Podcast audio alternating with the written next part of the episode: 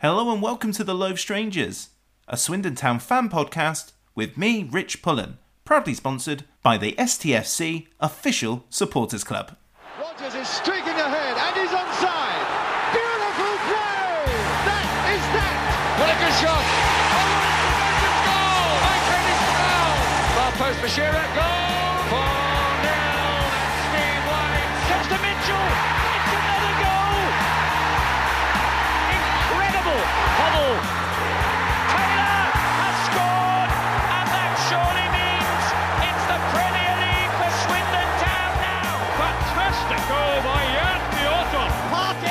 Austin going in.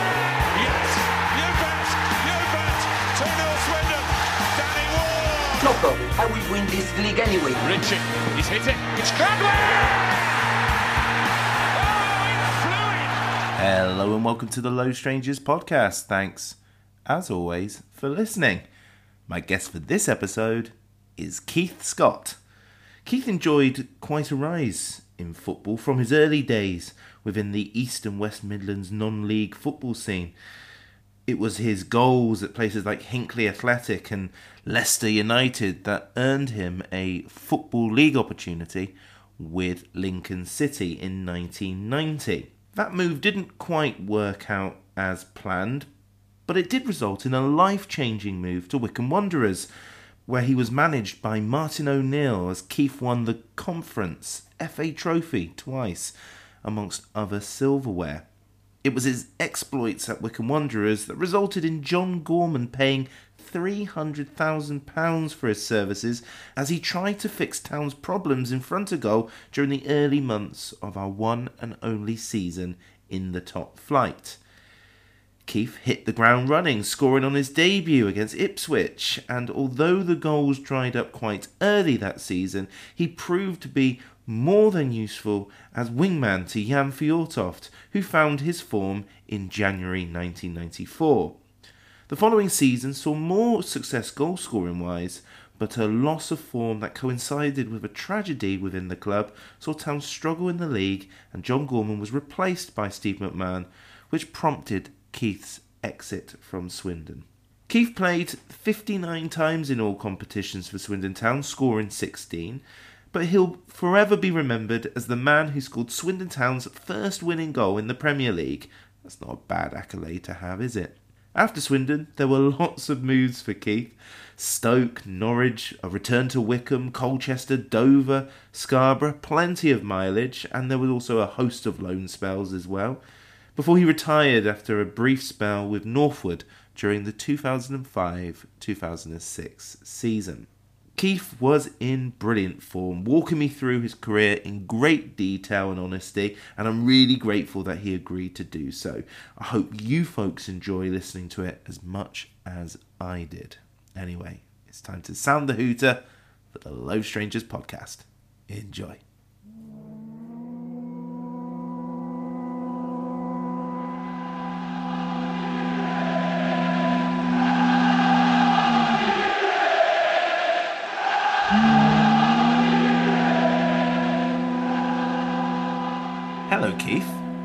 Richard. How are you? I'm very well. I'm very excited about doing this one because we get to talk about the Premier League. Well, well, yeah. So, yeah, I suppose uh, we do some sort of uh, what twenty six years later.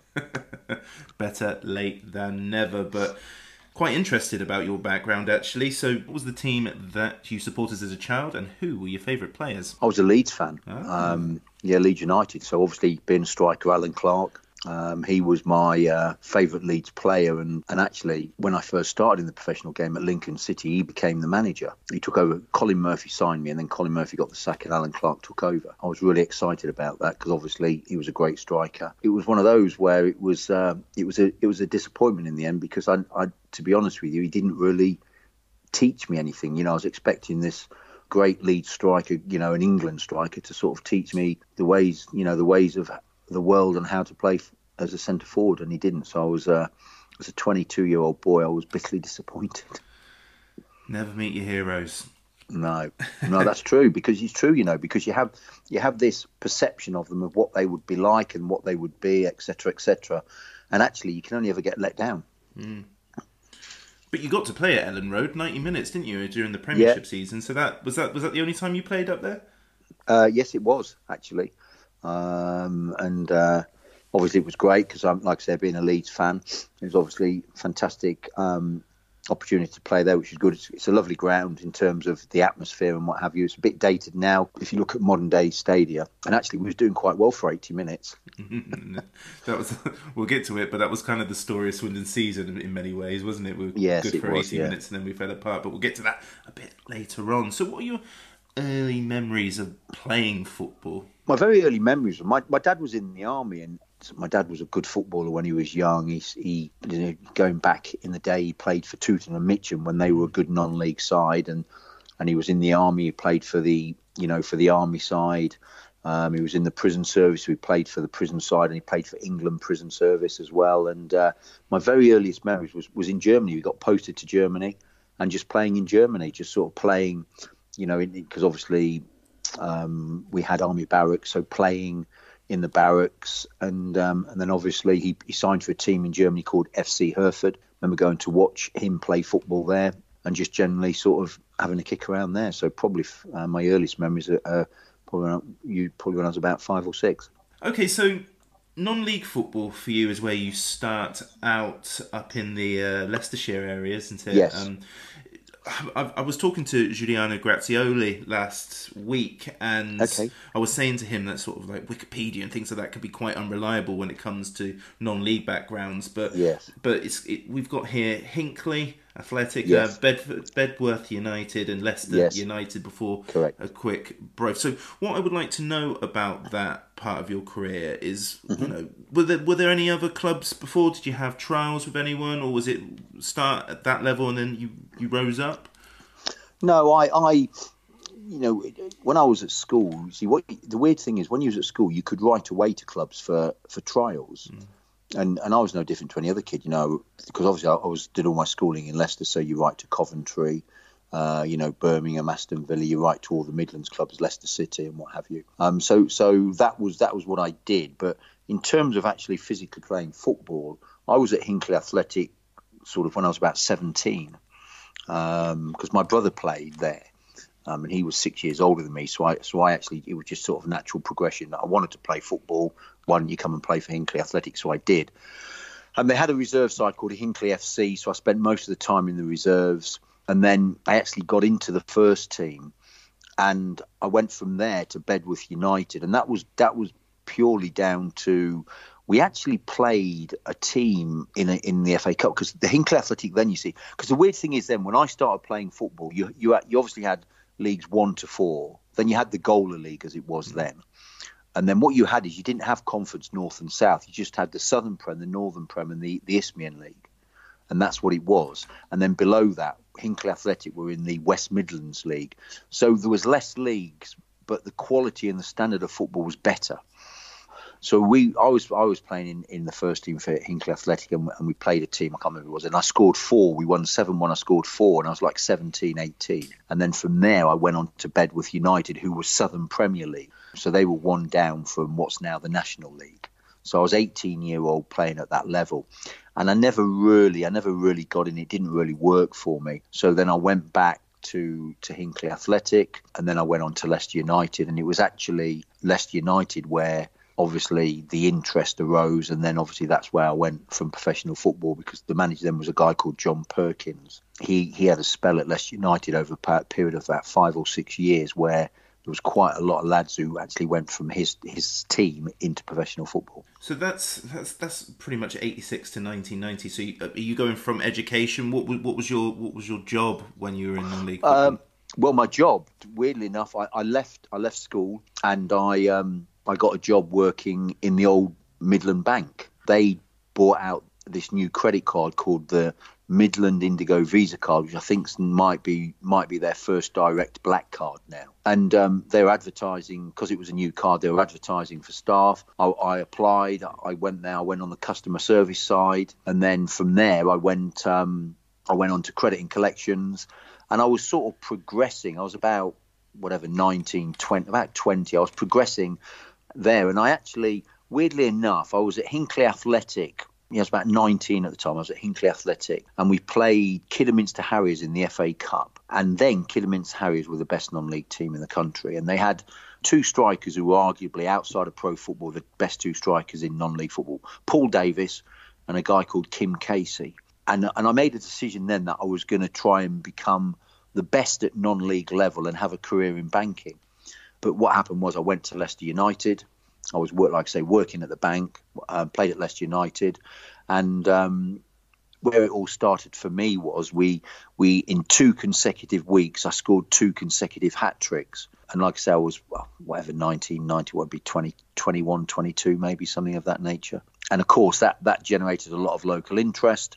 A lot of um, scouts were coming to watch, and this went on for a period about three, four months. I then went for trial at Leicester United. Um, sorry, at Leicester City. Played a reserve game. We played Aston Villa at Filbert Street. I scored the goal. We won one 0 I did a couple of weeks training down there, and then Colin Murphy signed me at Lincoln City in the old fourth division for thirty thousand pounds, and that was it. Now you're gonna have to correct me if I'm wrong, but I do research, but sometimes names get muddled. Kim Casey, yes. you played with at Wycombe, yes, yeah. yeah, and that's the weird thing because if we then fast forward, whatever non-league football. If we then fast forwards 1993, so probably three years later, maybe Kim Casey came to Wycombe, and of course, in my in my head, I wanted to be what he was, the best non-league striker in you know in the country, and have a career in banking. And then lo and behold, three years later, him and I are um, um, striking striking partners. Yeah. That's really interesting that the goal was to be the best in yeah. non-league level. Was there any aspirations to go to football league, or were you making a comfortable living and all was well in the banking industry? Well, to be honest with you, at the time, you see, Kim Casey, you know, we're going back 93, 94, was on about two hundred pound a week. Hmm. you know, because he was he was the best. Yeah. So I sort of thought, well, if I can earn two hundred pounds a week playing non-league football, and I can have a career in banking, then actually I, I, I've not done too bad for myself. So the I wouldn't say obviously you want to be a, a, professional footballer because you want the kudos that surrounds it. But it was one of those where I'd, I'd set a, I'd set a goal, and that was my goal.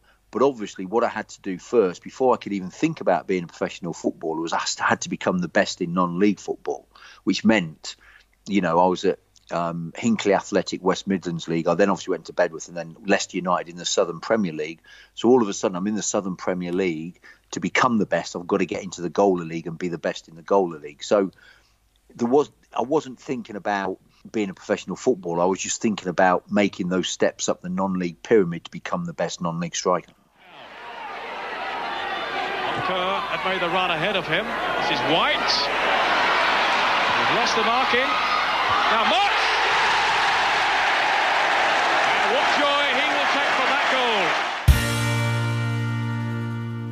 Well, you got to roll the dice by joining yes. Lincoln in 1990, who were a middling yes. lower level Division 4 team yes. at that stage. What are your memories from that season? To be fair, my, my, my, my first memory was, was my debut. We played Torquay at home.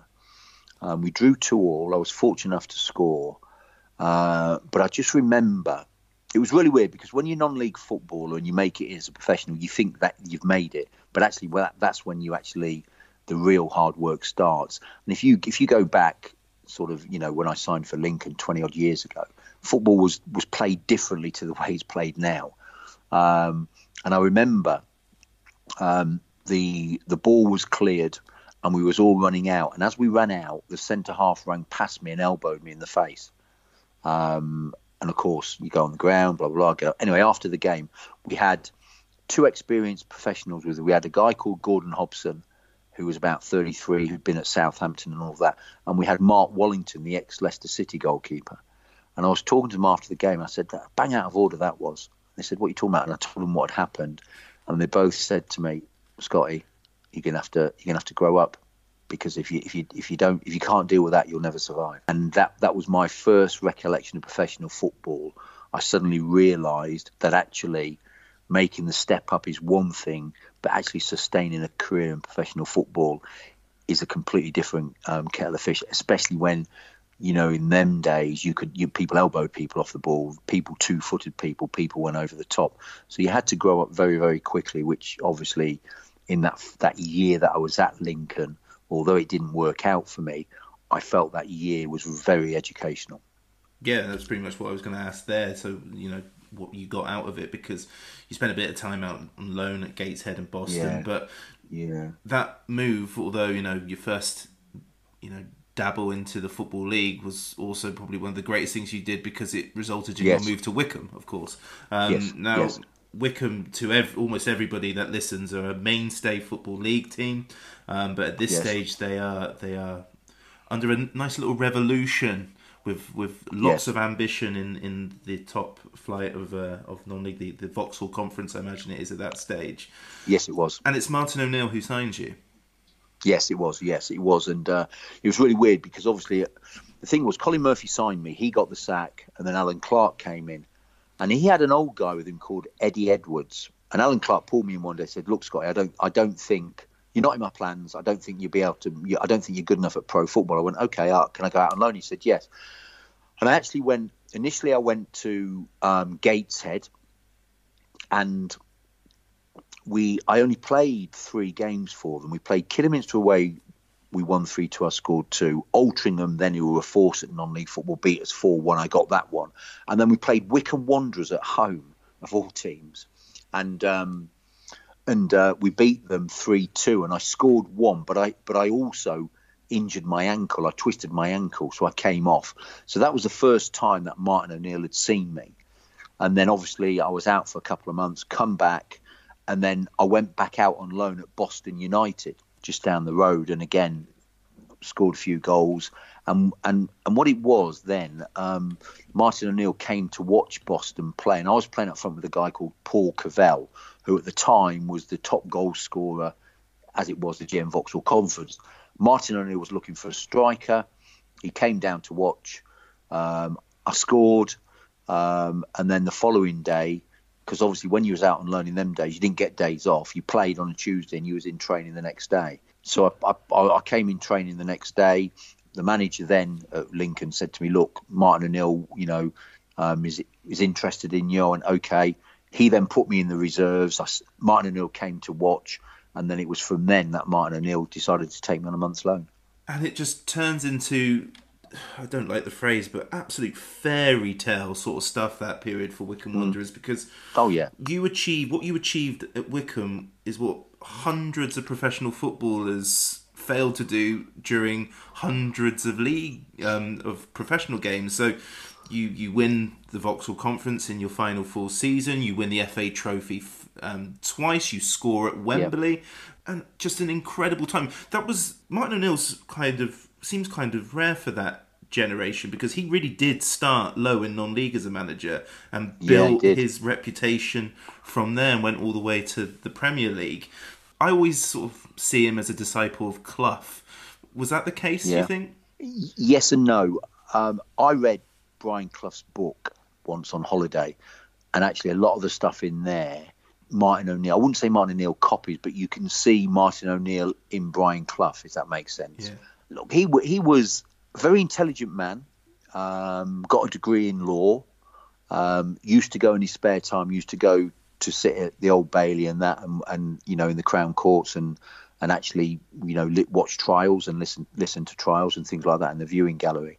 So a very intelligent, very clever man. But what he was, to him, football was simplistic. And and when he took me on loan, the interesting thing when he took me on loan, he said to me, he said, "Look, I'm looking. I need a striker. I think we can win the FA Trophy this year. We can't win the league. We're too far away from the league. But I'm building to win in the league." He said, "But I need a big target man. He said, I want you to, um, you know, to actually." You know, to come out on loan first, see if you like it, see how you get on, and then we'll go from there. But I'm looking for big target man, and and that to me, you know, that that's all I wanted to hear. And and you know, and he, all he wanted me to do, I said, well, what do you want? This is the irony. This is this is, I suppose, the comical side of him. I said, what do you actually want me to do then? Down, give it to them who can play, and get in the box. He said, that's all I want you to do, and that's all I did. You know, I was there on loan for a month. All as I did was it came up to me, I got the ball down, played it into the midfield, and then I just went in the box and just waited for the ball come in the box. Unfortunately, we had Steve Guppy on one wing, and we had Dave Carroll on the other, who were tremendous players at that level. And of course, Steve Guppy then went on to have a great professional career and, and played for England. So Martin O'Neill was very simplistic in what he wanted people to do, but he was a very clever, very astute man, and he was also a players manager as well. You know, if you was, if you if you worked hard for him and and and you gave your lot, he'd go to the ends of the earth for you. But if you didn't, then he would he would get rid of you straight away. And he was right. You did win that FA trophy against Kidderminster, Yes. who, as you quite rightly point Yeah, we out, did. were, were one of the big hitters. So that would have been a tense one. 2 1, 34,000 at Wembley, which Yes. isn't much for Wembley, but that's a higher crowd than you played in the Premier League for Swindon. So crazy, really. Yeah, it is, and, and bear in mind we took probably twenty five thousand as well that day. but it was look, it was a magical time of the year because because the thing is, what people forget as well. Look, we we won the FA Trophy twice. We finished fourth, runners up, That and then we won the league. That runners up season. Yeah, the runners on goal difference. Yeah, I know. Um, so so we did that. We also we got won the Bob Lord Trophy one year, lost it the the following uh, another year, and also then as well in '94 they used to have the Champion Shield, which was the non-league equivalent of the Charity Shield. And what it was, it was the league winners against the um, FA Trophy winners, and we also won that three years on the trot. This is the thing as well. In our final season, we won the league, the FA Trophy, the Champion Shield, and we got beat in the final of the Bob Lord Trophy. So if we'd have won that, we'd have won everything in that season at non-league football, and we're still, we're still the on- we're the last non-league club to have won the FA Trophy and the Championship in the same season. That's, that's crazy, isn't it? When you think um, Yeah. of what Yeah. sort of um, conference and national league sides have been down there over the last decade, Yeah. especially. There's been some bona fide league teams playing, and Yeah, there they, has. They, they just don't seem to. Uh, I, think, I think a few have gone close, haven't they? Grimsby got to the Yes. final. York Yeah. might have got to the fi- uh, final one at one stage, but remarkable. And and you know, boy, God, mate, at the same time in that last season, fan, the fantastic Ty Gooden was a teammate as well, wasn't he? Yes, he was. Well, this is the thing you see. We had, like I said, we had Steve Guppy on one side and we had Dave Cole on the other. But we had Ty Gooden and a, and a lad called Simon Hutchinson were the other two wingers. And in their own rights, they they were top class wingers, but they, they couldn't get in on a regular basis because of the other two. And, and and that's the thing we you know I we, we talk about now about box to box midfielders we had Keith Ryan who ended up playing his whole career at Wycombe he was a box to box midfielder. We had a lad called Simon Stapleton a lad called Steve Thompson. You know what what Martin O- it's really because what Martin O'Neill had the two centre halves were big strong lads. Obviously the fullbacks were were smaller and could get up and down. In midfield he had he had his engine room he had box to box midfielders he had his fluffy players out wide. And then, of course, down the middle was myself, the, the big target man. And then we had either a Kim Casey, a Mark West, or whatever floating around. So he was very methodical in the type of team he wanted. You know, we we were the type of team that when we went up north, you know, the Altrinchams, the Barrows, the Runcorns of the, you know, then, if they want, you know, a lot of them, because the big thing then years ago was you go up north and it's the old classic, your southern softies, and northerners kick kick two barrels out of you, basically. Listen, if they want, we could do that. If people wanted to fight us, we, you know, fight people. We, we had no issues with that. If they wanted to play football against us, we had too much quality for them. And and and to be fair, the year we won the league, we we won the league by a then record 15 points, which has been beaten now. But we'd won the game. We'd won the league with five games to go. You know, yeah. Martin O'Neill had put together a group of players that had been rejected for one reason or another, that were hungry, and ev- and what we were, we were round pegs in round holes. And, and was, we're still friends now. We meet up, you know, 20 odd years later, and we've played golf with Martin on a couple of occasions. Um, and, what have you, and we're still all great friends. And certainly, from my point of view, in, in terms of what was achieved and what was won, that was a, a magical time. Kerr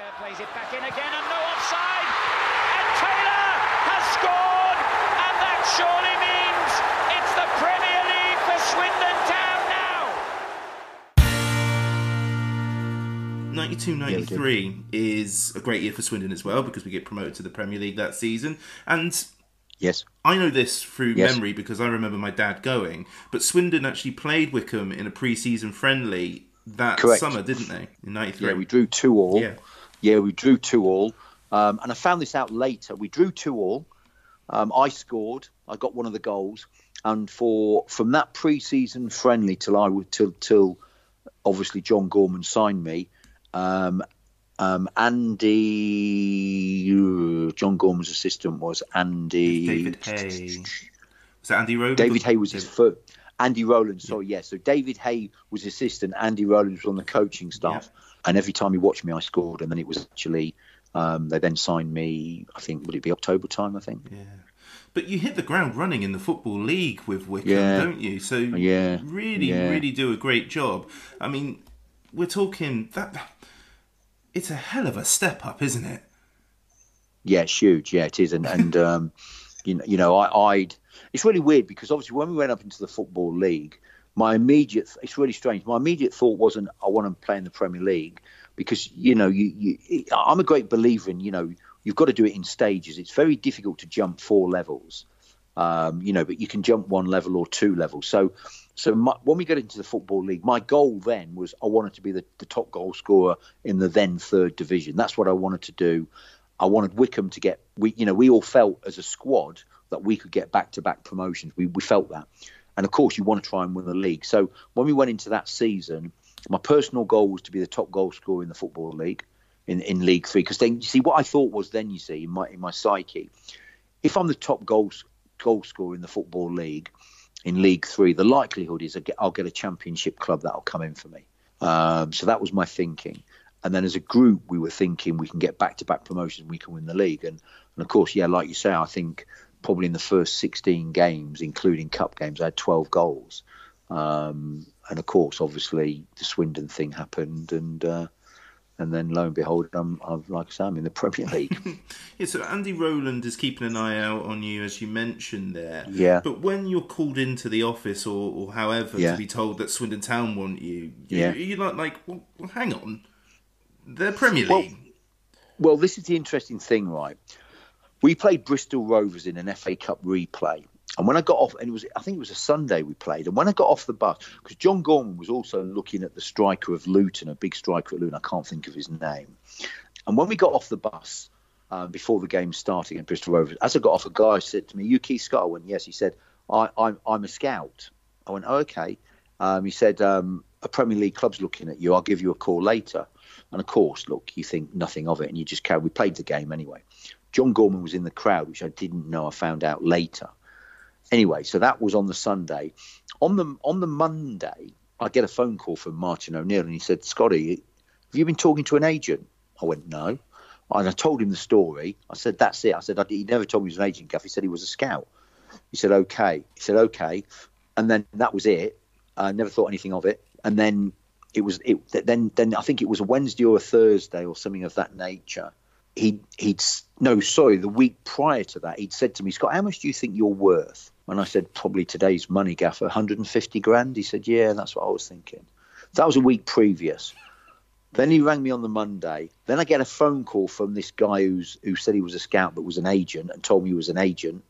And he said to me look Premier League club you could be playing in the Premier League you know on Saturday. Can I represent you? And I went no I don't I don't have agents. I'm sorry because then you see the agents took a percentage of your money. And then I got another phone call from the gaff, and he said, "Scotty, you, you, you definitely not spoken to any agents." And of course, by this time, I'm sort of thinking he knows. So I had to tell him what had happened. He said, "Look, get down the ground now. I want to talk to you."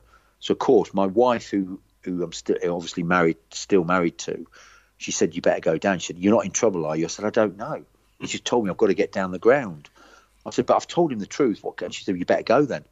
Anyway, goes down the ground, and this is at Wycombe, and was sat in the, um, you know, in his in his office. I went, "What's the matter, Gaffer?" He said, uh, "Sit down." He said, "We've had an offer for you." I went, "Okay." He said, "Swindon Town." I went, "Okay." He said, "Look, here's the situation." He said, "The board are going to leave it up to you.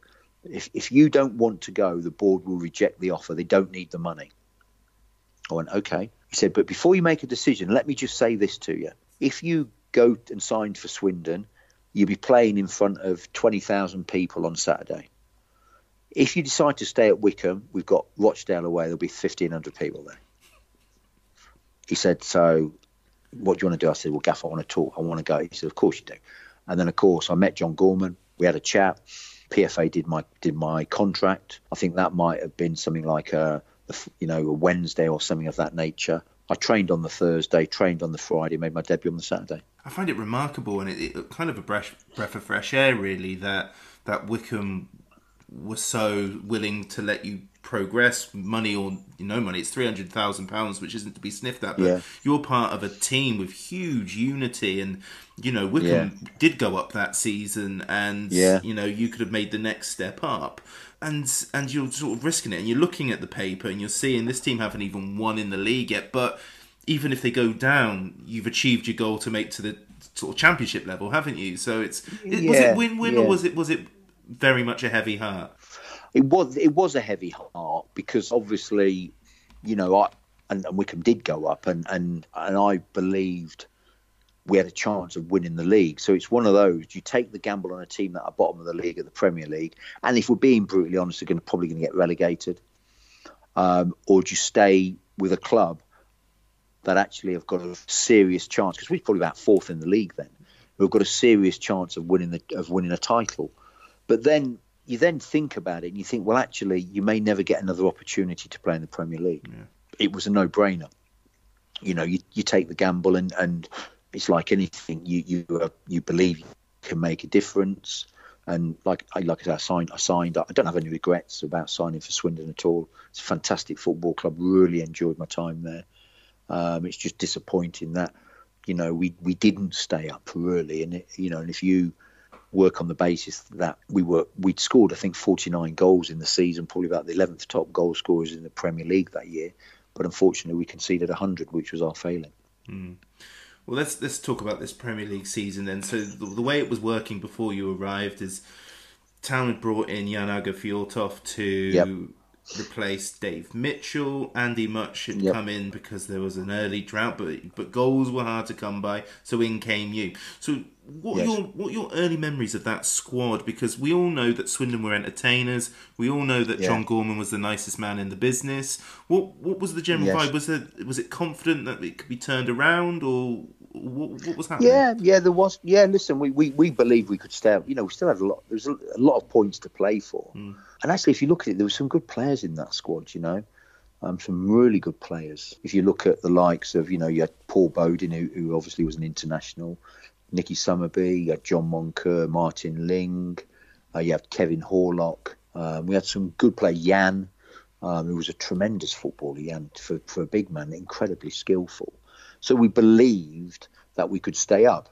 But uh, but our failing was our failing was our naivety and also the fact that you know John, you know God bless him, wouldn't change the way he wanted to play for anybody. Which, which you you've got to take your hat off, and admire. And wherever we went to play in the Premier League, we always got a round of applause from the you know from the home fans because we played entertaining football. But the problem was in playing that way, you're very open and it, and you, you're up against top class strikers and midfielders that if you give them an opportunity they're going to punish you and and ultimately every mistake we made we got punished and, and it was as simple as that. So I think I think really you know if you look at if you if hindsight's a great thing you know if we'd have probably had a different mentality of where you know we went to places and we, we shut up shop and played four five one and played for a point and or try and nick one on the break you know, we may have stayed up because we weren't a million miles away from staying up the way we played, but it was it was the John Gorman way, and uh, and he stuck to his guns, and, and you've got to respect him for that. Yeah, absolutely. I mean, what you had there and your coaching staff were essentially would it be they were they would have been in the quality the quality street gang, the Celtic FC sort of um, youngsters. Yes. So they had pedigree, and John Gorman was a fantastic assistant. David Hay had loads of experience. What were they like as tacticians, as coaches, as man managers? What are your memories of those two? You know, John Gorman's philosophy was every player can improve. You know, I if I if I in my football career, Martin O'Neill, John Gorman, the two people I respect the most, and they're, they're the two people that when I see them, I only I, I still call them gaffer. They're the only two managers I've worked under who I do, hmm. Um, and they both taught taught me about the game in different ways. Uh, but John Gorman's philosophy was coaching. You know, you can improve, you can become better, and he was a very very good coach. If anything, he was too nice. That was his probably one of his failings. He was too nice a guy. David Hay was again great knowledge, good coach, good communicator, and he was probably a little bit tougher, you know. So if anybody was going to get a telling off, it was David Hay, um, whereas John Gorman was more of a coach. So, you know, there was I, there was no issues with them as as a managerial team. It's just it's just Richard. We were just naive, you know. We, you know, I remember we played Blackburn away and we lost three one, and Alan Shearer got two of the goals. The first goal he got was from a throw in on the edge of the box. We never put anybody in front of him. He got it into his body, turned, smashed it in. Mm. He did the same on the opposite side about 20 minutes later. Now, you would have thought you'd have learnt from the first one, you'd have had somebody in front of him. But that's how we were. We we we we played open, attractive football, and and and we got punished. But a lot of that was through our own naivety of actually not realizing at that level of football you, you can't make mistakes, and we made too many. It was also was that your first move to the West Country? Yes, it was. Um, it was. I was there. I was. I was there on Saturday. I, watched the um, the game against um, Plymouth, and uh, look, it's, it's nothing's changed. There's still a lot of the faces there. Um, but it's just that look, it's just we talk about family clubs, and Swindon is a family club. It's still a family club, and it's you know I enjoy going back there. I really love going back there. I really enjoyed my time there. I wish it would have been longer, but it wasn't. It wasn't to be. Um, but it, but it, you know, it, it really is. It really is a fantastic football club. Well, let's go through the goals of the Premier League season for you. And so it won't take long. well, you know, when you're right, you're right. But we're going to we're going to celebrate each and every one of them because they all came in results where we got points, which is fantastic. Yes. So the first yeah, one know, yeah. is against Ipswich. It's like John yes. Wark's 600th game for them. He gets a brace, but Oh my goodness! If ever a, a centre forward wanted a ball planted so well into the box, Terry Fenwick's to your head was inch yeah. perfect. He doesn't. I guess Terry Fenwick was at very much the tail end of his career at that point, but that was mm-hmm. sublime. Oh yeah, it was, and and you know, and and what, and it's one of those. You know, as a striker, what you tend to do is when a player gets his head up and he move and, he, and his foot comes back, he's going to deliver, and then you, you make your run. That's when you make your run, and I saw him do that, and I made my run, and he just put it probably around sort of penalty spot, and it's one of those where as a striker you're running onto it, so you see the ball coming all the way, and all you're thinking about is make good contact, make good contact, and I managed to do that.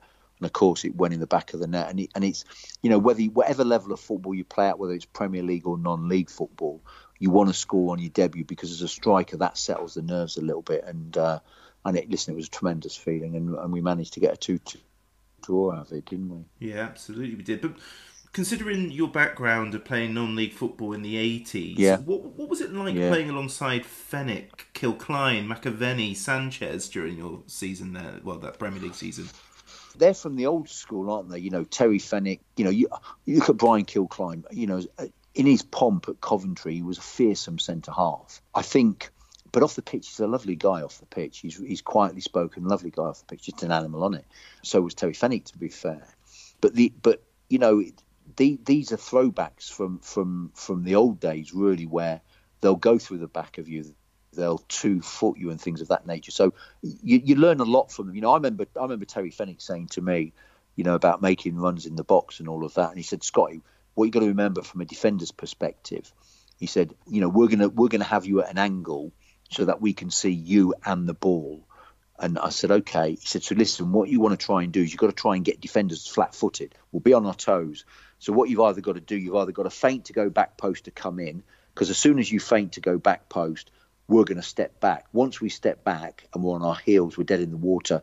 If you make a if you make a run across the box, so Terry was good like that in the sense that he would talk to me about what a defender would be looking to do with a striker and how he felt you could actually combat that.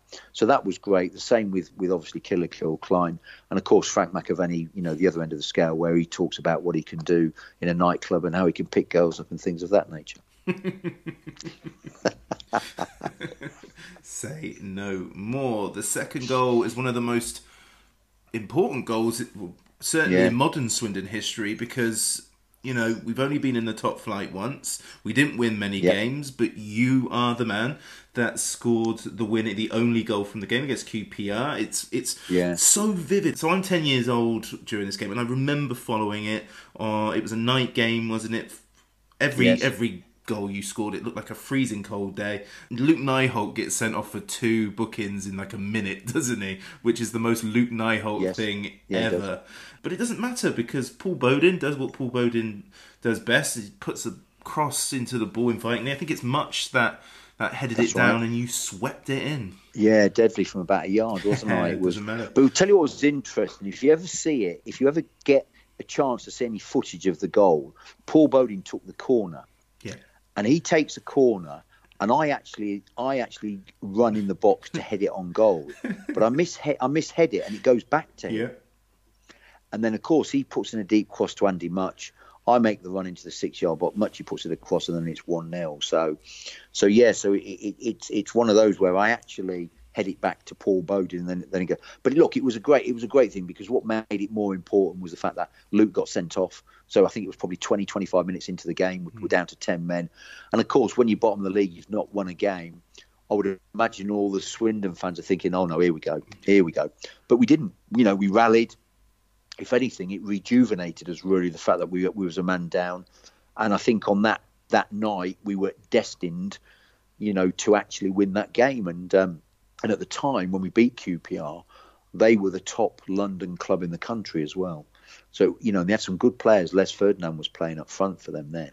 But it was it was a great night because it, it, it it's it's it's it's the monkey off your back, isn't it? You know, you're waiting for that first victory. We managed to get it and then of course you know all of a sudden spirits are high again and and you try and go on and try and get more points after that so it was good it was a good night for everybody concerned with the club i think Paul Bodin, I've, I've, st- I've talked to Paul, and he's Yeah. one of the nicest men um, Yeah. you could you could hope to talk to, especially in this sort of uh, scenario. And we Yeah. talk about that season, of course, is famous for him for missing the penalty. Do you remember what it was like when he came back from that? Because of course he scores against Ipswich eh, from the spot. Yeah. Do you do you remember him coming back? well funnily enough after that break I, as i was coming to the car park into the ground he was there as well and i was talking to him about it i'd not been there long so it was pretty difficult for me to sort of say oh, fair mate get the bar eh um, so um, so I, I you know i just said look how do you feel and he said look, it- that's football. It happens. You know, you can't dwell on it. It's disappointing, but you can't dwell on it. And and that's kind of the person was. But do, do you know the, the thing I feel sorry for him about more than anything was he didn't miss many penalties. No. You know, he, he was he was a, a tremendous striker of the ball. You know, he was a left footer, and and, all, and most left footers strike the ball very well.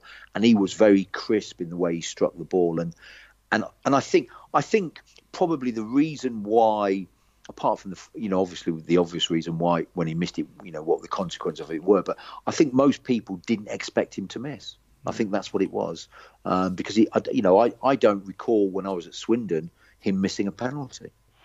Paul Bodin from the spot for Swindon. He scored!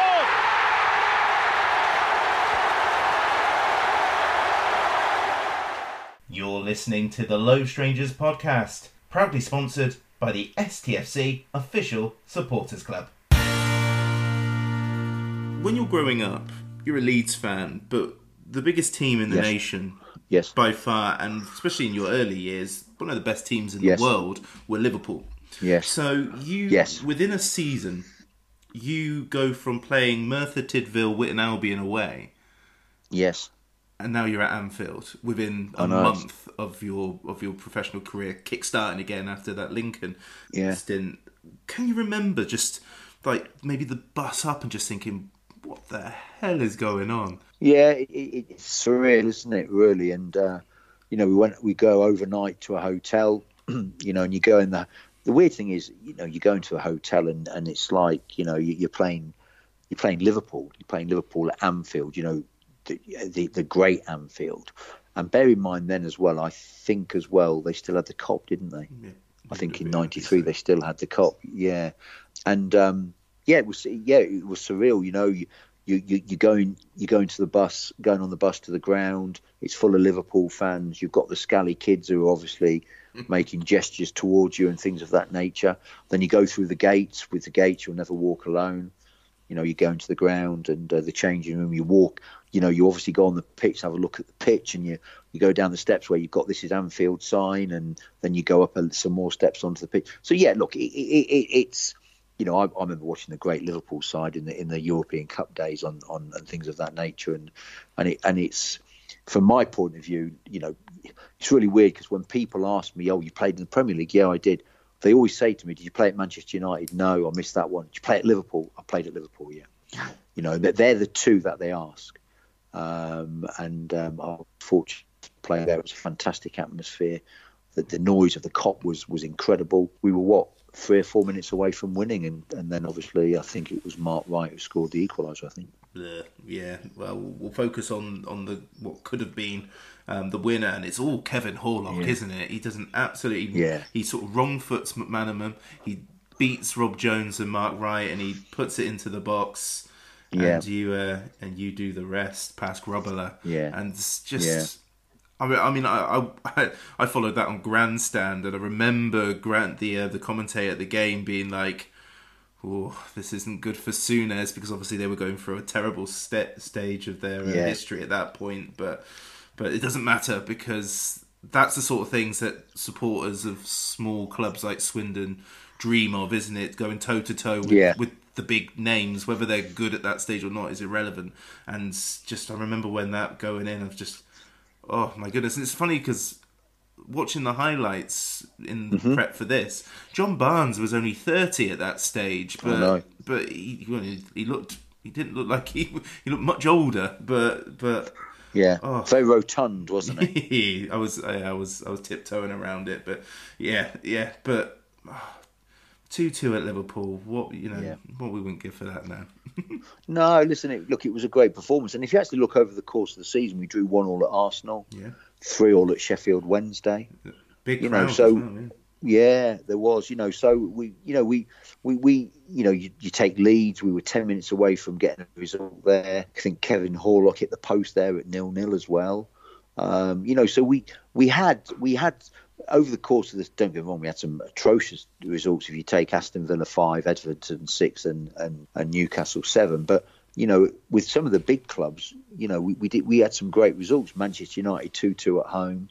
It's you know, so if you look at it over the course of the season, we we weren't a million miles away from staying up. It's just like I say, that old naivety and experience, and we got punished.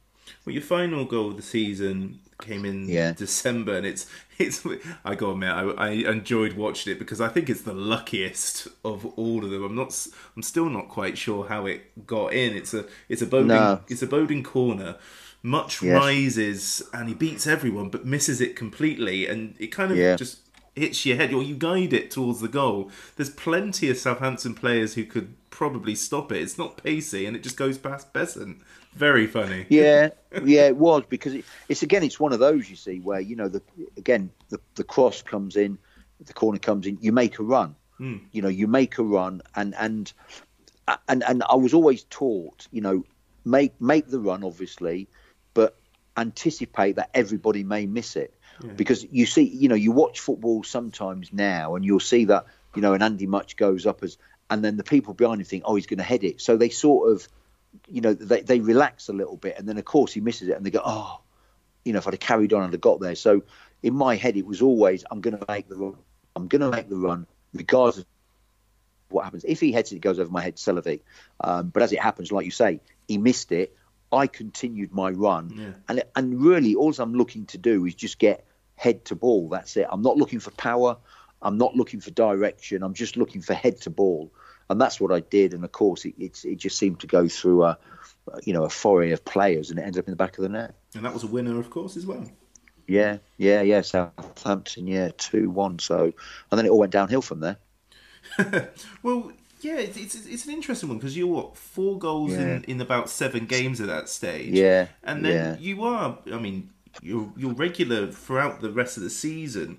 What what do yeah. you think happened there? Because you put yourself in all the right places. Yeah, it's. Uh, I tell you what. One of the things I at Christmas, I had a virus at Christmas. I know that I had a virus, mm. which didn't help. But also, what I did as well, I, I would when I knew my limitations in football. I knew what I was good at, and I knew what I wasn't good at. And my biggest attributes were were, were I was good in the air, I was physical, and when I actually got going running wise, I, I, I was quick. You know, once I got over that first five or ten yards, I was quick.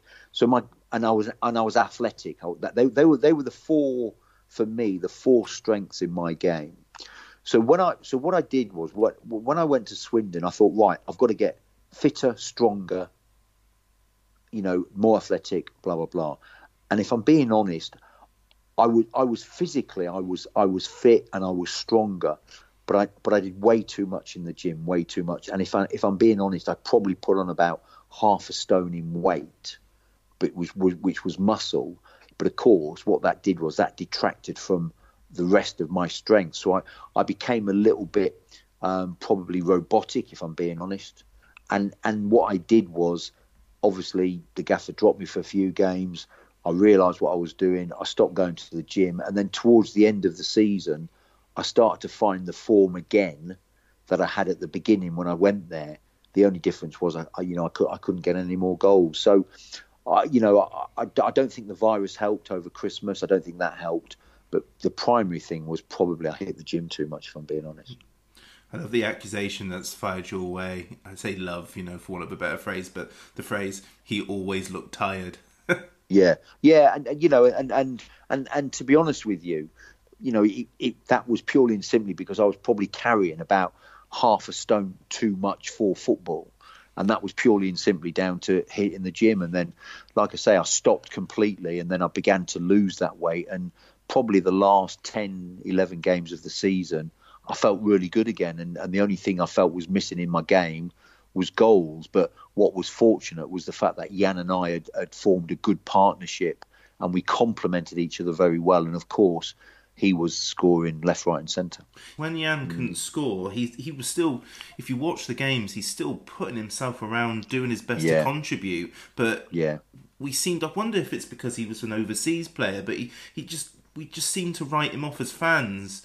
Um, I remember sort of the adults at that stage were going, "He's useless. He's got to go." But when it flipped, mm. you were the perfect foil for him, weren't you? And it, it yeah, it's funny. Yeah, it is funny because because because he because obviously it was World Cup year as well, and he wanted to play for Norway. So he was going to go back on loan at Lillestrøm, where, where he came from, and we played we played Ipswich away in the FA Cup replay, and he was going to come off and they had his number because I couldn't play. I was cup tied, and I saw they got his number out. He got put through and he scored.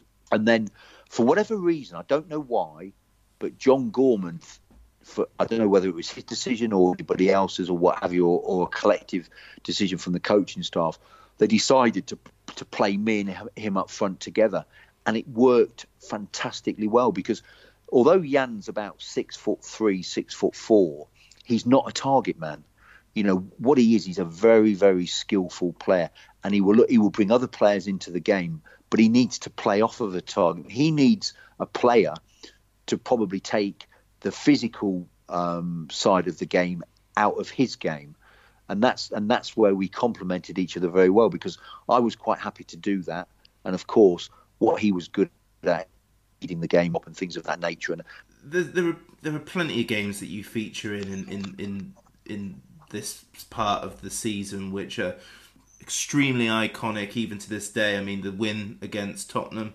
um, at the county ground, and of yeah. course, two-two draw against Manchester United, yeah. who are that Manchester United side. Well, they're, they're getting to number one in the charts, let alone you know winning the league yeah. easily. We're the only team that puts four goals past them in all in both of those games combined. But it was just amazing. Uh, Roy Keane wrote in his autobiography, he criticised teams like Swindon who sort of turned it up against Manchester United, but surely that's what you've got to do.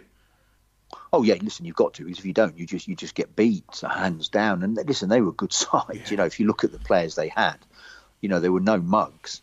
Um, and, and, and but that's but you see that that's it's really weird because it, you know, if you look at that season, the teams, the better sides, the Arsenals, the Liverpools, the Manchester United, the Tottenham of this world, those teams that QPRs who want to play football, and you know, we, we did better against. We probably had a better turn of results against them than we did the like your Oldhams, your Wimbledons, the teams that want to fight and scrap. You know, you have to up your game against the best because if you don't, you're just going to get rolled over. But equally, I think the way they played and the way we played it sort of we sort of complemented each other in a way because we both teams who wanted to play football. When we went to Oldham and you know they just Joe Royle side, they're just physical and they want to kick fight, you know, and all of that. It didn't really suit us because we weren't that type of team. Did you ever have the opportunity to sort of at any moment during these games? I know it's all about focus and keeping it, but considering your rise and you're quite right, you only you, you might only have one pop at the Premier League, and this was your only Yeah. um, pop at the Premier League. Did you do you have any opportunity to just look around you and go, I'm in the Premier League? Oh, oh, look, you know, you look at, you know, if you take the goal again at Anfield, really, you know, when I score it, I don't, you know, the beautiful thing about it, the Swindon fans are behind that goal, and and it was packed with probably four thousand Swindon fans, you know, and you just go there and you celebrate in front of them, and you know, and then you turn around and you're looking, there's probably 35, 40,000 people in the stadium, and then you think, do you know what, this is what football's all about. Um, but but for me, the the sad thing really was was a we got relegated and b I never really got an opportunity to get another crack at it really because I would have liked to have done it had another crack because I would have learned from my mistakes of, of when it when I was in the Premier League with Swindon and I, and I would have I would have done things differently in terms of my own preparation for games most definitely. Yeah. Squad wise, let's, Yeah. let's go because we're talking about a lot on the pitch. What what's Swindon Town Football Club in the 90s like behind the scenes? What in terms? Well, I suppose in terms of facilities, we used to train. At, we used to train. I think at the the ground that used to belong to the bank. I think. Um, I think um, we had our own training ground, which was nice. Um, we had um, a guy called Steve Slattery who used to do massages after the game. Who, funnily enough, when John Gorman was in the England setup and Glenn Hoddle, he went there. But it, but look, it was good. You know, we had we had the gym, which I think is still there by the by the ground. Um, the facilities, the facilities were very good. You know, the club looked after you. You know, behind the scenes, it was we had our boot boys who got all our, our gear ready for, for training. So you just basically turned up. Um, so so yeah, it, you know, if you're going back to 1993, the you know the Premier League days with Swindon were, were you know behind the scenes were excellent. And could a Premier League footballer walk the streets and go out on a, on an evening? Oh, you could then, yeah, because you didn't have social media. you know, listen, social media is a great thing, but it's also a bad thing. And uh, look, you went out and you, you, you know, you, you, you, you know, you, you, you got recognised, but you know, people spoke to you. But you know, if you went out, for argument's sake, if you know, after a game on a Saturday, if we went out on a Saturday night and you had a few beers, you know, you didn't have people taking photographs and things of that nature. They they'd come and say hello, have a chat, and then they'd leave you alone. So it, it, it was a different a different mentality of person, you know. Whereas nowadays, you look at the modern day footballer, and, and with social media, you you know, as a footballer now, certainly in the Premier League, because of how it you know it's twenty four seven now, um, Premier League football. You know, footballers have to they have to ha- live a different lifestyle. But then look, if you're earning 50, 60, 70, 80, 90, 100,000 pounds a week, it's not really too much to ask, I don't think. No. Who who were your in that first season? Who were your closest pals at the club? Well, Paul Bodin was my roommate, so I got on well with Paul, and always have done off the pitch and everything. And uh, you know, but but we didn't, you know, we we we didn't. There wasn't anybody in there who was actually who I, who I felt was was distance from the from the team.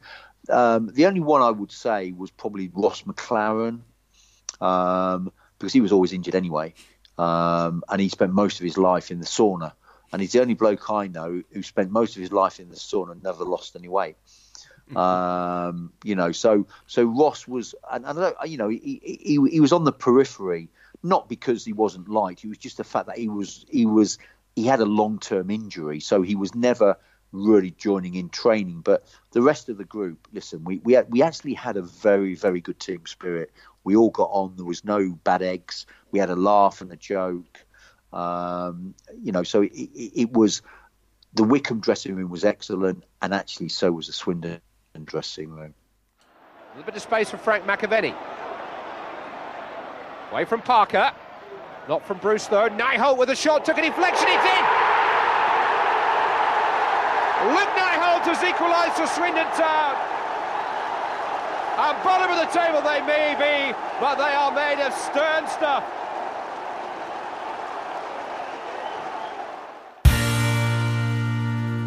Well, as you say, we're relegated. Um, we the, the Yes. hundred goals thing is magnificent. Five goals at home needed to concede on the last day, and we do it. It's And we did it, and yeah. it's, it's almost like a legacy uh, achievement, isn't it? Because Yeah. that's the only way.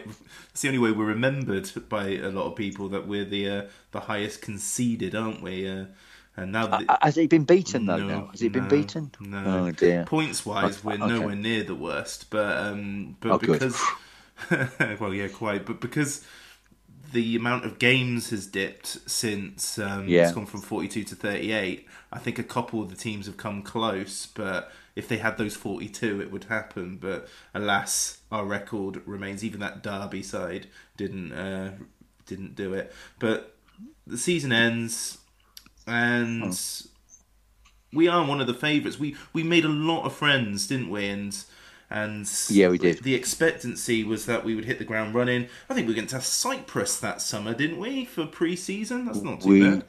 we we did, and we went there for, and we only went there because Norwich pulled out. So we did it. We went there and we played four games in eight days. Um, it was fantastic, and to be honest with you, we came. It, was actually it turned out to be a good thing because for myself personally, I felt great coming back and starting the season. I- Obviously, I was on the bench for the first game, but but I felt in really good shape, and it and it was a really good eight days. And like I say, we played four games in eight days. It was quite intense, but very enjoyable. Yeah, I mean the squad doesn't change dramatically. What we lose Moncur, we lose Summerbee. From the first eleven, that's pretty much it. We lose Adi Whitbread early on um, Yep. in the Joey Beauchamp transfer, and Steve White goes to Hereford, but that's no major because you know, although very very Mutch a legend, he he done his time, so to speak. Yes. And, and and the Port Vale game, if I remember, was on TV. You you are put on the bench and that he goes with Fjørtoft and much, but you score the second. So Yes. remember, I remember again vividly remembering. Here we go then. This is this is just this is just a stopgap before I return to the Premier League. um, and it really does start well in that first month or yeah, so, it doesn't does. it? Yeah, it does. We we actually did hit the ground running, and um, like I said, I was on the bench, and I think I was on the bench against Tranmere as well. And then after that, the gaffer decided to play Jan and I up front, and uh, and in fairness, obviously Jan was being was prolific, but to be fair, I was scoring quite regularly as well, and we and we, you know, we, we started the season well, uh, but then we. I think we had a month where we had a really bad run of results. I think, uh, which culminated in we played Bristol City away, Ooh, didn't yeah, we? Sunday. Mm. Yeah, and we lost three two, and I think that was when John Gorman lost his job. Then That's right. Um, I mean, we, you didn't you didn't get to play against Oxford um, during your town career, but you played in the derby at Swindon with Reading, and you scored the Yes. winner in that. In Yes. that, and you, you go on to commit the sin of playing for Reading later, but we'll forgive you for that because that. Thank you. you're welcome. That that um, rivalry seems to be more or less extinct, really. Um, Yeah. But eleven thousand at the county ground on a Wednesday. Loads of great players playing in that both for Swindon and for Reading, and and a late win. So it's it, oh, it's just so frustrating this season for me because we're scoring goals, but we're just conceding them, Yeah. aren't we? Yeah, we are, and that's that was the thing. You see, you know, if if if you like they say, you look at you going forward, we're fantastic, but again, at the back, very naive, and I think a lot of it was down to the way we played as well. Um, you know, we, you know, we, I th- you know, we, if we was winning two 0 there was no guarantee we were going to win two 0 mm. But but that's that's how John Gorman was. That's how he was the gaffer, you know, and he wanted us to play a certain way, and and it and with that comes comes consequences, and and like I say, we must have had a run of four or five games. where I just think we just had a run of bad results, and mm. like I say, the Bristol City game was the, I suppose, the straw that broke the camel's back. Really, mm. I remember an absolute humdinger you played in.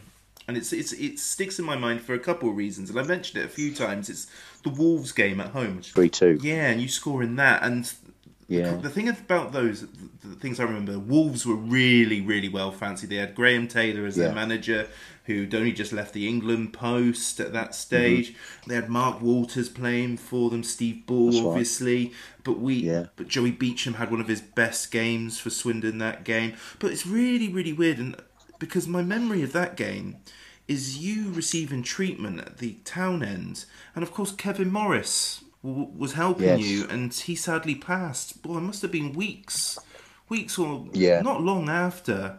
And one of the things that I really, really enjoy when when I talk to players from this generation or people who encountered Kevin Morris and Eddie and Eddie Buckley is Yeah. what absolute characters they were behind the Yeah. scenes.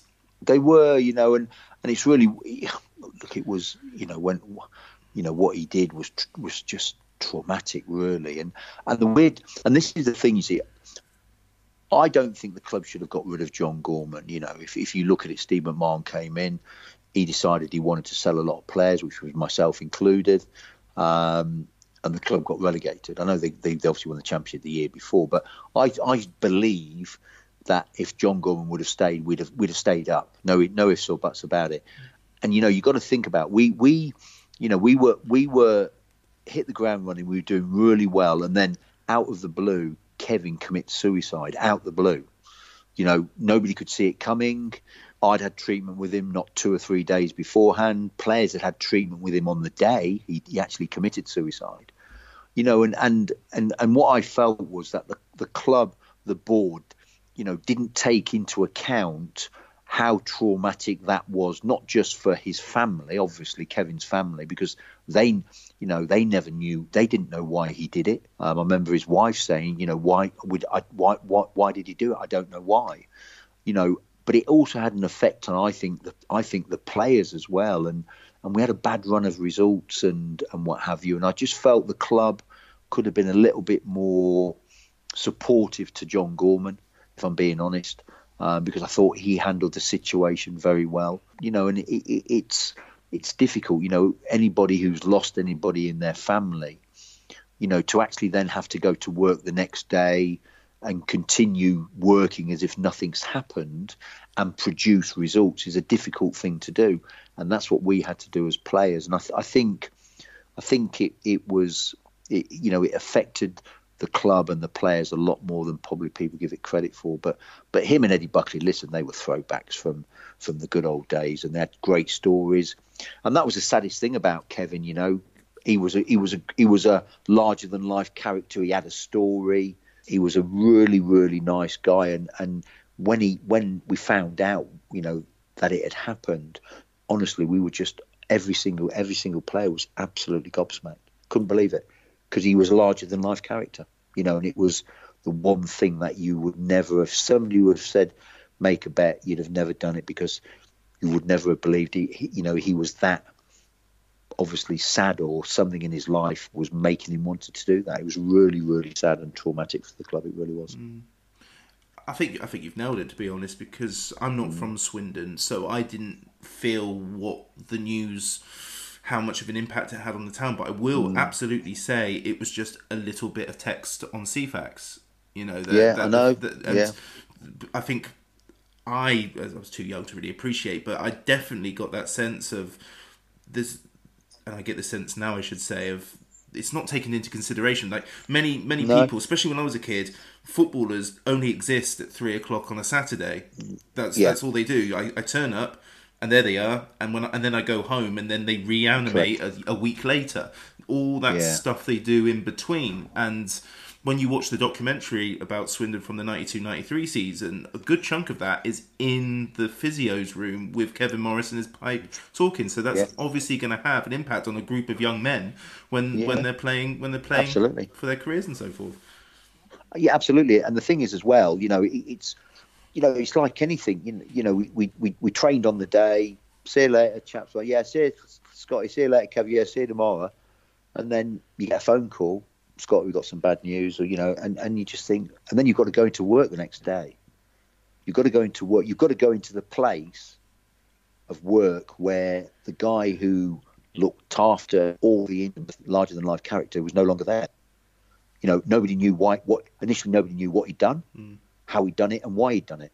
Obviously, we found out what he'd done, but we never found out why. Mm. And to this day, nobody knows why. Only he knows. And and and like I say, it, it, it's you know we we, it, it hit the club a lot harder than what people probably give it credit for.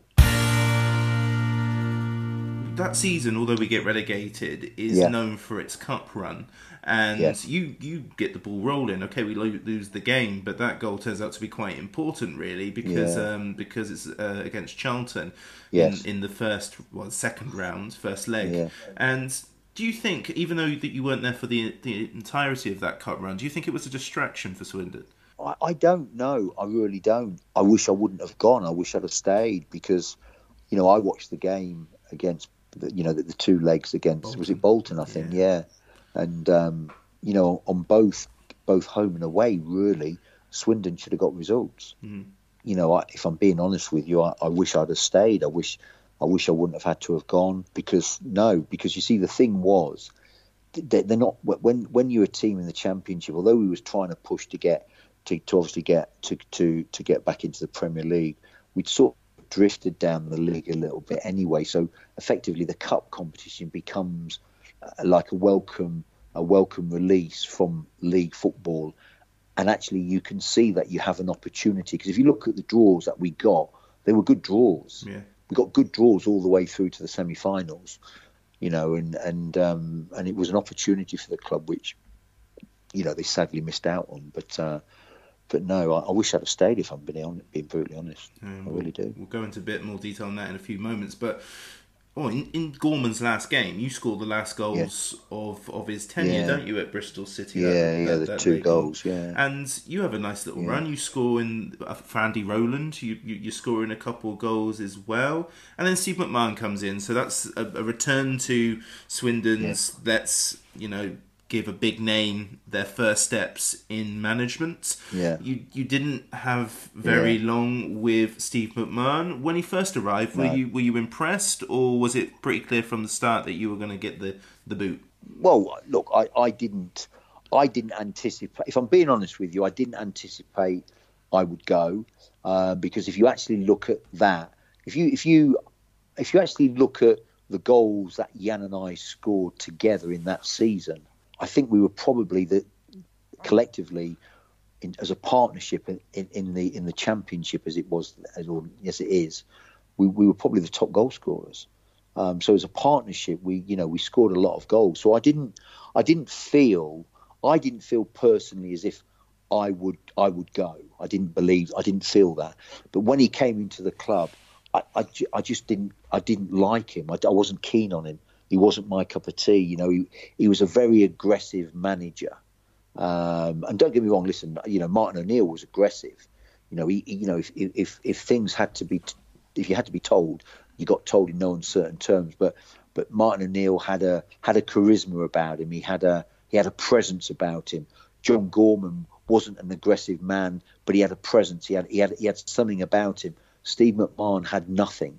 You know, that was my personal opinion. When I saw him, I didn't see anything. I saw a great player, and he was a great player, but I didn't I didn't I didn't see any charisma. I didn't see any presence, and um, he, he- I just I just felt nothing for from him really, if I'm being honest. And and his debut as well. I think he, he was he came in as a player. Man, was Southend. He got sent off, and and it's really weird. You know, look, I, I'm I'm I'm a great believer that if you're in a position of authority, you have to lead by example. And if he wants to be a player manager, that's fine, but you don't get sent off. You know, and and and to me, you know, it just it, it just he wasn't for me personally. He wasn't for me. Yeah, it, it's an interesting one, isn't it? Because Yeah. you kind of you kind of when you when you see him get that second book in and see if that's Keith Scott doing that and you're at full time you're sat in those changing rooms Yeah. your manager's going to give you a grilling isn't Yeah, he absolutely. and Yeah, then, yeah, yeah. and then you get into the changing rooms and Steve McMahon's there ready to I mean does he does he hide his blushes or does he just go well you're rubbish I did that because you did this and you did this and you did this or was he like sorry guys I won't do that again or Well, we, we 'cause I think we lost the game two 0 or two one. I think it 2-0, was yeah. two two 0 yeah. Um, and we get in the changing room, and look, he goes through the game, etc., and blah blah blah. And it and it's you know, for me, the big thing with footballers are if you give them the if you give them an, an, an excuse, they'll take it. Footballers will do that. So if you're a manager, you know, if you look at the great managers and all that, they leave no, no stone unturned. Nothing. They don't give the players the opportunity to make the excuses. And and really, you know, you look at that we lost two 0 You know, it's, it's, not it's not a great result, um, not a great start for him. But you know, as a, as a as a for me personally, as a player coming in, I'm thinking, well, you're our leader. You're the person who we look up to, to to actually stop the rot and make things and, and, and get us progressing up the league. And actually, your first game, you know, you you, you, you know, the second booking, I think he, he elbowed somebody off the ball. Mm. I think, you know, and I just think, well, are you trying to maybe trying to make a statement? I don't know, but it's just not the way to be, really. And I, and, I, and you take the obviously, I he, you know, I, I went, he, he got rid of me, but you know, over the course of the season, I think you look at it, and I think his record probably worse than John Gorman's you are part of the Christmas schedule. You play against your future employers just a couple of days before you move there. At what yeah. stage did you know that you were leaving? Um, well, I was in I was in bed with my wife. My wife was seven months pregnant um, with my first, my eldest boy, and I get a phone call, and it's Steve McMahon. He said, "We've sold you." I went, "Okay, fair enough." said, where? He said, Stoke City. And in no uncertain terms, it, it was, I had to go. That was it. I had to go. So I signed. But what I should have done in hindsight, I should have said, don't want to go. not mm. going, Gaffer. Because my wife's seven months pregnant. I'm not going anywhere. Um, but it was, it was, you know, it was literally a, a, you know, I don't know whether it was because he wanted, because he brought in Peter Thorne. He wanted to bring in Peter Thorne um, whether he wanted to bring him in, but he had to get rid of either me or Jan. And he looked at Jan. Jan had 22 goals or 20 goals. I had 12. I'd probably not scored for seven or eight games. And he probably looked at me and thought, well, I don't fancy him. Jan's a better player, which he was. I'll keep Jan. We'll get rid of Scotty, you know. And and so then he enabled him to bring Peter Thorne in. So it's, it's, it's a natural thing that as a as a as a manager you want to bring your own people in and and um, and you know he basically you know I had to go really um, in his eyes I had to go. The, you know whether the club needed money I don't know but it was made clear to me that my future wasn't at Swindon really and uh, and foolishly I, I went to Stoke and I signed. It was the worst year of my life uh, for different reasons but what I in hindsight if I was rolling back the years to 26 27 and he rang me up and said Stoke have come in for you you know we've accepted it. You got to go. I'd have said, Gaffer, I'm going nowhere. Wife seven months pregnant. We'll talk about it tomorrow at the at the club. I'm going to sleep. Bye. And that's what I'd have done. And I'd, I'd have dug my heels in. Yeah, yeah remarkable. Yeah, how, how, long, how long did you have on your contract? Um, I had probably a year and a half. Oh wow! Yeah, yeah. So you had I signed a two and a half year deal. Yeah, I had the control, but it it's and I think as well. I think the other reason why I went was because you know I, I just you know, I, for me, I, as a manager, look, it's no different to, you know, in terms of what you do, Richard. You know, if a new manager comes in and you don't like him, some people get a vibe that they don't like him, others like him. And and with Steve McMahon, I just, for me, just wasn't my cup of tea. So I suppose the fact it wasn't my cup of tea probably half made my mind up, you know. But it was a mistake. I should never have done it. Never have done it. And if you, I mean, if you ever saw Swindon's goal scoring for the rest of that season, it's bleak. There's a proper. I mean, Fjørtoft yeah. continues sort of scoring, but he's not prolific. Thorne does score no. some goals, but it's. I mean, we're going three games at a time on three different occasions without scoring, and it's and we yeah. and we've. It's typical Swindon really because it's that season four teams got relegated into the third tier and we finished fourth bottom. You know, it's uh, yeah. And it, well, well, do you know the weird thing is you, you look look I, I, look I've managed in non-league football and all of that and and you know you know, working with with Martin O'Neill and all of that, you know, and you look at it and if you're a manager coming into Swindon, if you get that job from John Gorman, look, it's not rocket science to tell you where the problems are. Um, you know, but you look at the strike and you think, well, Jan's got 18, 19 goals. Keith Scott's got 10, 11 goals. Oh, and I've got strikers here who can probably get me 40, 50 goals a season here. What I've got to do is stop them going at the other end. Mm. You know, so really, again, for me, a manager, a good manager, would have come in and recognised that he needs to stop them going in. So he may have looked at it and thought, I might need a couple of centre halves, I might need a left or you know whatever. Um, I don't need to worry about my strikers because actually they're scoring goals. But for whatever reason, you know, he wanted to bring in Peter Thorne, and, and he did. And don't get me wrong, Peter Thorne technically a good player. But if I'm being honest with you, I think if I'd have stayed there, I, I, I was confident I'd have got 20 goals that year. Yeah. Um, I, I think I had 12 when I left.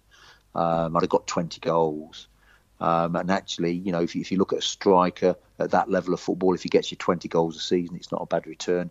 Jan would have got 30 odd, I think, because I think Jan and I complemented each other very well.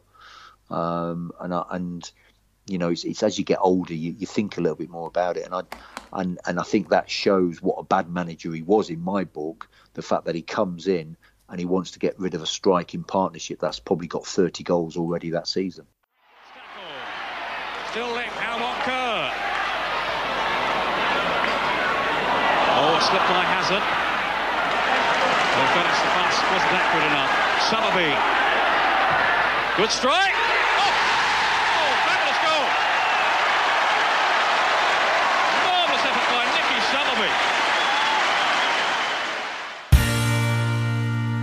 Post Swindon career, so it doesn't go Yes. well at Stoke, as you quite rightly pointed No. out. We don't have to go into detail about that. You kind of move around a fair bit. So Norwich, that's got to be with Martin O'Neill as well, isn't Yeah. it? Yeah. Yes. And then and then you find yourself back at Wycombe, where you find some form again, but but it, it is it's a lot of in season moves with you for the rest of Yeah. your career, isn't it? Yeah, it is, and um, you know, the look, the Stoke thing really was just, you know, just didn't work out. It, it- I sh- look, I shouldn't have gone. The main reason I shouldn't have gone because my wife was pregnant. It was stupid, but it didn't work out. I go to Norwich, swap deal with Mike Sheron, which is fantastic, and then lo and behold, I bet seven or eight weeks later, Martin O'Neill resigned, um, which didn't help.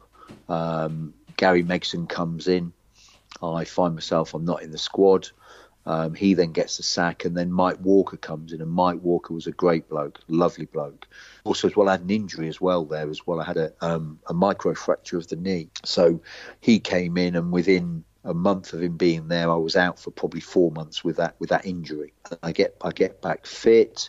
I get back playing my first game back to Ipswich Town in the reserves at, at Carrow Road. It was about eleven thousand there. That was my first game back, and then you know we we got to it's really weird because my, my, my we got to Christmas of the time when my contract was up the following um, the end of the June the following year. And and obviously I'd not been back long back from injury. And I spoke to Mike Walker and I said, look, you know, where what, what's you know what's the situation? And he said, look, Scotty, I'll be honest with you, you're not in my plans. He said, um, but I'm going to keep you involved in the first team. Um, he said, and, and obviously we'll circulate your name to go out on loan and, and we'll try and get you another club. I went, okay, fair enough. So Watford came in for me, which was Kenny Jackett, and they offered £150,000 for me, but they didn't have any money. So they initially took me on a, a three month loan with a view to me actually signing at the end of the three months. And when I went there, Kenny Jackett said, "Look, we, we need a, an experienced striker because we- we've got this young lad who we've just got out of non-league football, but he's going to be listen. He's a good player." I went, "Okay, what's his name?" And it was Kevin Phillips. So I was playing up front with Kevin Phillips, and uh, anyway, at the end of the at the end of the three month loan period, I'd scored about. I think I'd got. I played um, in the three months. I, I played nine games. It's got three goals. And of course, I'm waiting to sign, and but they didn't have the money. So what Mike Walker did, he dragged me back, and he said, "Look, you've done well out on loan. As far as I'm concerned, now you're available for selection." And I, I actually played the rest of the season. And then he offered me a year's contract. He offered me a new deal at the end of the year as well. He said, "Look, I want to offer you a new deal." I said, "Okay, so I'll give you a year." And I wanted two because I'd been given, I'd been offered a two, um, a three-year deal at Wycombe. I'd got a three-year deal on the table at Chesterfield as well, and I wanted to stay at Norwich, but I but I, I wanted more than a year, and, and they wouldn't give me more than a year, so I never signed really. So, in fairness to, to the Norwich situation, it wasn't it wasn't sort of the fact that I wasn't the manager didn't want me. The manager offered me a new deal, but uh, but it was a, it, I wanted two years, and he only offered me a year. But I had three years on the table at Chesterfield and Wycombe. So I came back to Wycombe, and I came back to Wycombe as well because my wife was pregnant with with with um, with my second child, and I didn't really want. I, I thought, well, if I'm not going to be at Norwich, I'll come back to Wycombe, where when she, obviously I, you know, when the child's born, I'm not going to be away for as I was for most of the time with my young, my eldest boy. I'm going to be there. So that was my my thinking. Being a little bit older, being 30 odd, that was my thinking. And also as well, I'm now thinking towards the end of my career about possibly want to stay in the game as a coach, manager. And I thought, well, if I come back to Wycombe, I've got a good reputation at Wycombe as a player. I've served them very well. You know, if I see out my career, you know, till I'm 33, 34, then maybe it's a natural progression to uh, to actually um, go on and coach and hopefully manage. But as it happens, I, I did very well. and they ended up selling me to Reading for 250,000.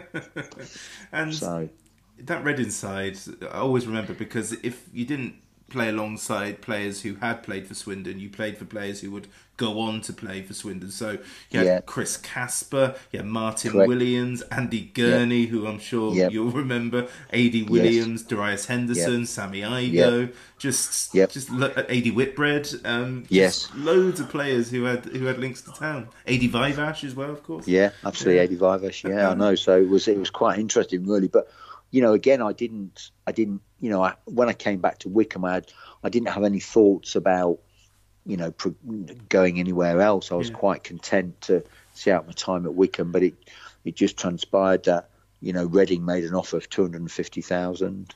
And Wycombe accepted it and ended up going to Reading, which was a great club to go to, really. But at the time, it was really weird. I was about 33 at the time, you know, and I had two years there, and then obviously I left. What, what was what was a young Alan? Was it Tommy Burns that brought you in? Tommy Burns brought me in, who, who was a great bloke. Yeah. Um, God, God, God rest his soul. He was a fantastic, great coach. Um, the mistake he made is Packie Bonner was his number two. What he should have done, we had, um, we had, um, he brought in a lad from Celtic. We used to call him at Celtic. He was known as Peter Pointer. I can't think of his name now, but anyway, he should have had him as his number two. He was he because he, he was a bit more he was he would have been a better number two. But Tommy Burns was a fantastic coach. He brought me in. He obviously got the sack, and then Alan Pardew came in, and John Gorman came as his number two. And I think, if I'm being honest, Alan Pardew's success at, at, at Reading uh, was partly down to John Gorman. You know, John Gorman was the experience, the whole the old head. Alan Pardew at the time of getting the job, I think, might have been player manager or something at Worthing um, and he got the job. And he, he, in fair play to him, you know, he, he was cute enough to get in John Gorman, and it was a great appointment because of you know vast experience. And in fairness to Alan Pardew, you know, he did a good job at Reading, and he, you know, and he went on to have a, a good career as a manager. And you had a, still plenty of years left in football. Yeah. I mean, you, you you sort of drift down the pyramid, but you have a great season at, at Dover, and then you sort of Yeah. you do some moving. I mean, Scarborough. Yeah, I know. Well, well, the way I tell you how that one came about, Scarborough. When I was, where was I? I think I was at Reading, and I went on loan to Northampton. No, to no, it wasn't that. No, I'm telling fibs. I tell you what it was.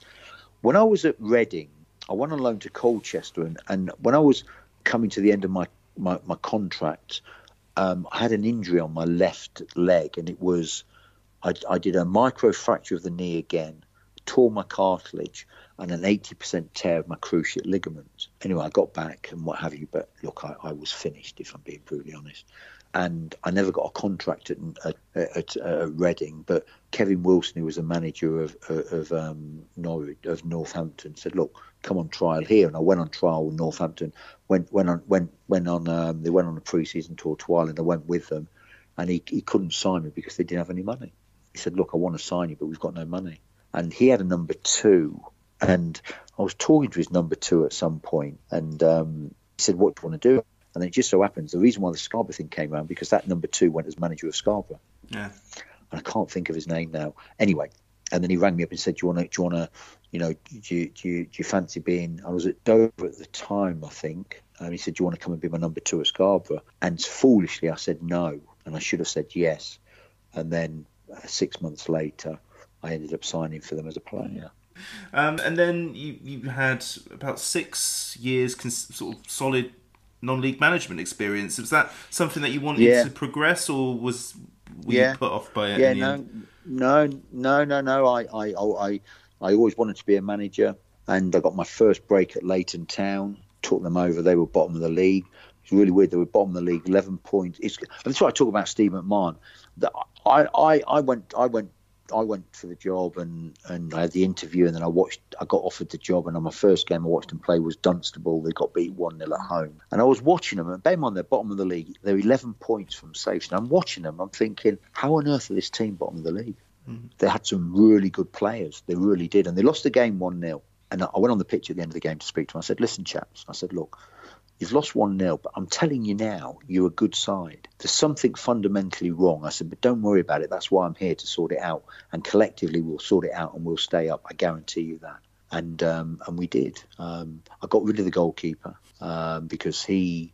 Uh, with the previous manager, just his, his remit with the previous manager was he didn't have to train, um, and they had a reserve team goalkeeper who played in that game who was a good, decent goalkeeper, and and he and uh, you know I said well done. I said you know big game Saturday. He said I won't be playing Saturday. I said why not? And he told me obviously, boom. And in the end, I, I, the goalkeeper, and I, I said you're going to play Saturday. You're going to play. If you keep playing well, you'll play. And he played him for the rest of the season. And we ended up staying up, and we actually won. We won what I think was called the Bucks Charity Cup as well. So, you know, it, it was one of those. You know, obviously managed at non-league level, but you know, as a manager, when you go in, you assess your team and you see where your strengths and weaknesses are. And if you can't replace your weaknesses, you have to make them better. But what you don't do is you don't disrupt your strengths. And actually, the strength of Leighton Town, weirdly enough, was their back four and their goalkeeper. It was just a matter of tinkering with the midfield to get the best combination in midfield and we had a lad up front who could score goals but was as lazy as they come. so you just had to tolerate him. He was a great, he was a lovely lad, yeah. but just you know lazy. But would only cooperate in the six yard box. So basically, what you did was you just, I said to him, listen, don't make runs. Just when we've got the ball, just get in the box. That's what I want you to do. Mm-hmm. And that's what he did, and we ended up staying up. So so yeah, so that was that. And then from from there, I went to Windsor and Eton. I took them over, and it was again really weird. You know, I went there and you know, the previous manager had put put had a bonus structure where the goalkeeper got a clean sheet bonus, the defender's got a, a clean sheet bonus, striker's got a goal bonus, midfielder's got a a goal bonus, a draw. You know, the, these stupid bonuses, and and I sat there with it with the chairman and the vice chairman. I said, "We've got to change this. This you can't have this. You can't have. You can't be. You can't be giving people bonuses if if they're not being successful." So we, we couldn't get rid of it that year, but the but the following season, um, there was the bonus was basically the first six games you got a bonus, um, and then you only got bonuses again if you was in the top five five because that was the playoff spots and the championship. If you dropped out of that, you never got anything. So the second season we finished runners up, and then the third season we uh, the third the season we won the league. We went 32 games unbeaten. Um, and we lost three games all season, and that was it. But the interesting thing was when we finished runners up, Truro won the league. When we finished runners up, we we'd scored something like 79 goals and conceded something like 40 goals or something of that nature. The year we won the league, we scored 85 goals, but we only conceded 25. Mm. And it was actually not. And and this is although I'm a striker and I love I love to see teams scoring goals. In actual fact, the teams that win things are the ones that don't concede. Mm. You know, and and and, that, and that's what good sides are built on. Is they're built on a good defence. So when you when you're encountering that sort of level of success, are you thinking, well, yeah. you know, there's going to be offers eventually, or were there offers to coach? Higher? Well, yeah, you know when Wycombe sacked their managers, I was Bookie's favourite on two occasions, and never even got an interview. Mm. And and and if I'm being honest with you, that that disappointed me really. I would have expected an interview at Wycombe, and I never did. You know, and and because you know, I, will tell you what it is, Richard. It, it's the same old. It's a classic. You know, they say we're looking for somebody with experience. Well, in actual fact, you know, with a great respect to Wycombe, Wycombe at the time were League Three, um, or League Two, sorry you know, I've played in every division in the Football League. So I've got the experience to manage a team at that level. Um, and in actual fact, it's not about experience. You know, the amount of managers who get the sack who are experienced managers, the bottom line is you either know the game or you don't. If you don't know the game, actually, you can have all the experience in the world, you're going to fail. And the most important thing when you go into any football club is you've got to assess the squad very quickly, and you've got to recognise the weaknesses and the strengths. And actually, once you once you recognise the weaknesses, if you can't replace them, it's how how you you make them better. Mm-hmm. You get the best out of them. But as a you know, so I was disappointed because I thought Wycombe would have would have given me an opportunity to to have an interview, but then you know, obviously never happened, and and obviously for quite a while I was bitter and twisted, if I'm being honest. But I'm at an age now where I'd love to still get involved in football. I really would, but if it doesn't happen, it doesn't happen. I, I don't really lose any sleep over it. Sure. And what are you up to nowadays? Um, I am for my sins. I've been working for a company for 11 years that fit out and refurbish commercial premises, so design and build of commercial premises. Yeah. Mm-hmm. So yeah, so I do that. Yeah. So we'll close now with my regular sort of question, and it's Swindon Town Okay. related. So when because what is so clear to me through listening to you talk is, I mean, you were at Swindon for such a short time of your long career, but Yeah. there's clearly still a great fondness for the club, which is amazing. Yes. So when when you close your eyes and think of Swindon Town, Mm-hmm. what immediately springs to mind? Obviously, the Premier League time, the Premier League days, um, the supporters, nice people, the players, good lads, good laugh. You know, it, it, it's there are no negatives really. The manager John Gorman, I got huge respect for him. Thought the club, you know, at the time didn't really treat him very well in terms of getting rid of him. I thought they could have been more patient, and I think if they would have been patient with him, I think we'd have been okay. But I've got nothing but fond memories for the club. It's, it's, and I love going back there. I really do. It's, it's a lovely club. It really is. Keith Scott, the man who scored the winning goal in Town's first Premier League win. Thank you very much. My pleasure, Richard. Thank you.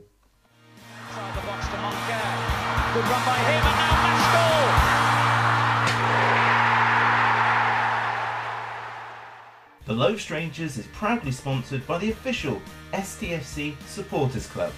The music was created by the great Matthew Kilford, and the artwork was provided expertly by John Daglish. Thanks for listening.